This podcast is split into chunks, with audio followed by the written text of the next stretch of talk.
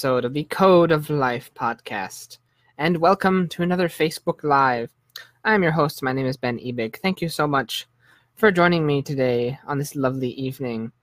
We have another we have another lovely topic for you, and this is one of my this is one of my personal fa- favorites because I recently came across a uh, YouTube video that diagnosed this in a pretty ingenious way, and so I wanted to talk about it on this evening's Facebook Live and this evening's podcast as well for all of you out there in the magical podcast land. And so today's title of the episode is You Can Never Win an Argument with an Idiot. And so what do I what do I mean by this? What is what is the what is the purpose of this title? Ben, what what are you talking about when you when you make this title? Well, let's di- let's diagnose this piece by piece. Have you ever been in a position, or have you ever observed a position, or have you ever just read a random Reddit thread of stories like this, where you observe that someone is talking to an expert clearly in a field that it, they are clearly an expert in whatever field pick pick something. They're clearly an expert in a field and then someone tries to debate with that person about that field they're clearly an expert in, and then they walk away thinking that they won the argument. Why is that? Why is it that fa- sometimes facts do not seem to tailor a person when they in an argument? Why is it that presenting facts do not tailor a person's thoughts about winning an argument? And it's it's something I've pondered about, and it's something that scientists have actually pondered for a long, long time. And the reason that is because like people with higher IQs don't think of themselves as intelligent. Think about this for a minute. If you are if you are an intelligent person, you don't actually think of yourself as intelligent Whereas non intelligent people more or less think of themselves as intelligent. It's uh, it's the same. Have you ever uh, seen the meme? It's like I uh, crazy people think themselves as crazy, and I do not think of myself as crazy. Therefore, I am crazy. It uh, th- therefore I am not crazy, and it's the same thing in this system. If you are intelligent, you typically don't think of yourself as intelligent. But why why would you uh, why would you think you're why would why would you have that thought pattern? It doesn't really make a whole lot of sense. And the reason why intelligent people don't think of themselves as intelligent is because intelligent people are constantly asking questions. They're constantly questioning their own intelligence Thus, they're wondering is there more to learn? Is there more to learn out there about the things that they themselves are an expert in?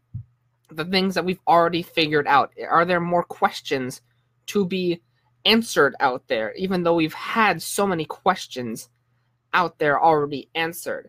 That's what makes an intelligent person intelligent. The fact that they keep asking questions, even though there's so many questions that are already answered. And thus, on the opposite end of the spectrum, what people who don't ask questions, they say, "Oh, I am con I know everything that there is to know about the world, even though I have not I have not done the research. I have not properly done the research to consider myself an expert in this field." That is the polarizing difference between the intelligent individual and the non-intelligent individual and i want to leave you with this with this thought is that uh, one of my one of my favorite quotes is that uh, one of, I guess one of my favorite individuals in history is that uh, Benjamin Franklin always cons- always pushed us to question everything. It was always important in his mind to like no matter what we no matter what we learn, no matter what we strive, Benjamin Franklin encouraged us to question everything. And even though we've strived so much as the human race, it's important to keep on asking questions, keep on asking keep on asking the riddles that we are yet to solve. Re- uh, recently in news, uh, it's a couple months old, but it's still fascinating to me. We discovered the first picture taken with a black of a black hole. Like this i looked on my phone like this was this was the first picture ever taken by mankind of a black hole. And i thought to myself like this is a moment in history. And this was something i'll be able to get to tell my children like this was the day when we first saw a black hole. But someone had to ask the question of what does a black hole look like? And how do we get how do we find out what it looks like? Someone had to ask that question. An intelligent individual had to ask that question. A non a non-intelligent individual claims that they know what a black hole looks like even though b- prior to that picture we had no idea what a black hole looks like.